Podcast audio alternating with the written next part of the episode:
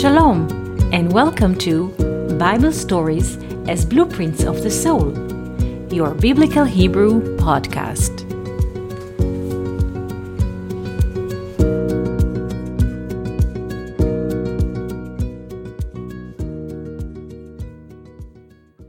Shalom, and welcome to our Biblical Hebrew podcast.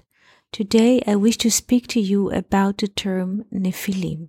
About the word Nephilim, we hear in the book of Genesis, chapter 6, verse 4. This term was occupying people's mind and imagination for many years, and it occupies many movies and many stories, but the meaning of it is simple. So let's read a verse and see what is behind those letters. הנפילים היו בארץ בימים ההם. The Nephilim were in the country in those days. וגם אחרי כן, and also after that, אשר יבואו בני האלוהים, when the sons of God, אל בנות האדם וילדו להם. And also after that, when the sons of God came in onto the daughters of Adam, and they bore children to them. And here we say in brackets, the children who were born to such constellation, those are the heroes which are coming from the world of the people who knew the name. The book of Zohar says something very interesting.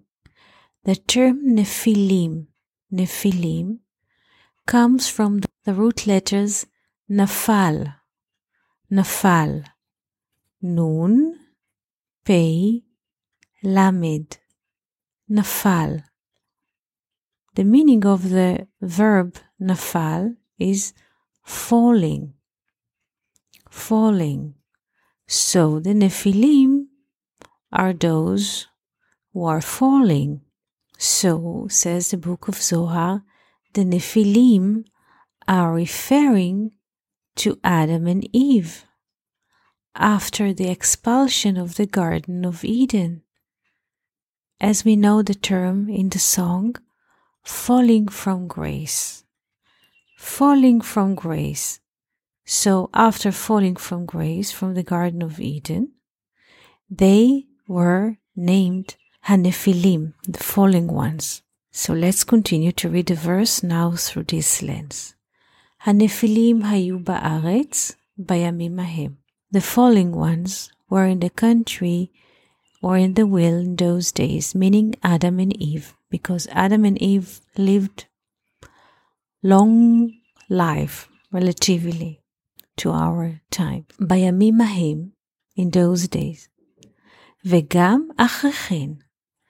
and now here the Bible wants to draw or to portray us the length of time or the frame of time in which Adam and Eve continued to have life on earth after the expulsion of the Garden of Eden.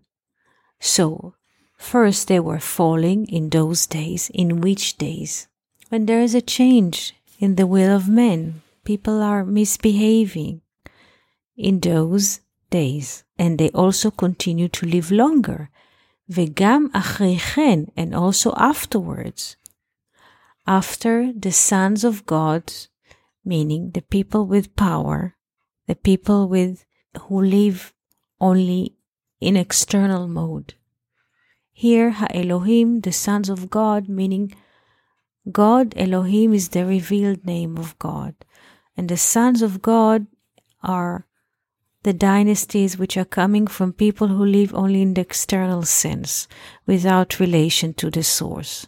So Adam and Eve continue to live even when many generations were ascending from them, and those generations lived only into the external form of life, in the multiplicity.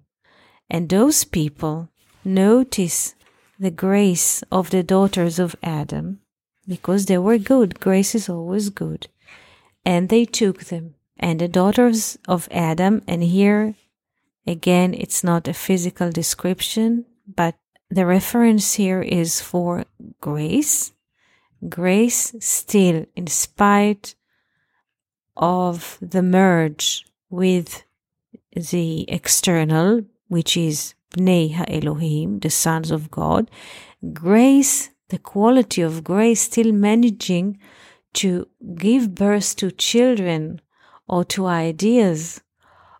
And here the Bible calls them heroes because they were overcoming the externality, like the quality, so to speak, of their father. There were children that were coming from a merge from grace and for people that were living only on the external face of life.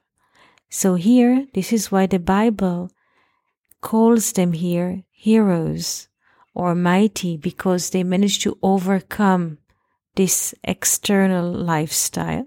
And those are the heroes, Asher Me'olam, that they are from the world. Which world? Anshe Hashem. The people who has the name which name? Adam. So here in this verse, we have a chain of thinking.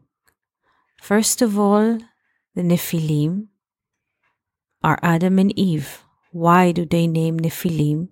Because they were falling from grace, falling from the Garden of Eden with unification with God. And after living outside of the garden, there's a bit of goodness remains in the world and this goodness is named the daughters of Adam. Here, daughters of Adam is it's not a biological term, but a quality of grace. And grace merge with externality. But still grace managed to produce good people, brave people, because they overcome the externality. They want to have intimacy, they want to have grace, they want to have the secret. They are coming from the world of the name, in spite of what happens in their lifetime. So, in a way, this is how the book of Zohar reads this verse. It's very simple and easy to understand. Wishing you beautiful day and wonderful week.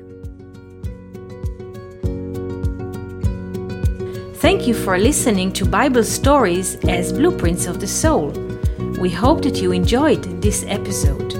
If you have any questions, comments, or would like to hear more about a certain topic, just write us an email to Hebrew at learnoutlive.com. We are always happy to hear from you. For more episodes, videos, and articles like this, please visit our website at hebrew.learnoutlive.com. We also would like to invite you to join our live classes. Just search for Online College of Biblical Hebrew on Facebook and start learning now with students from all over the world. Kol Tuv and Shalom.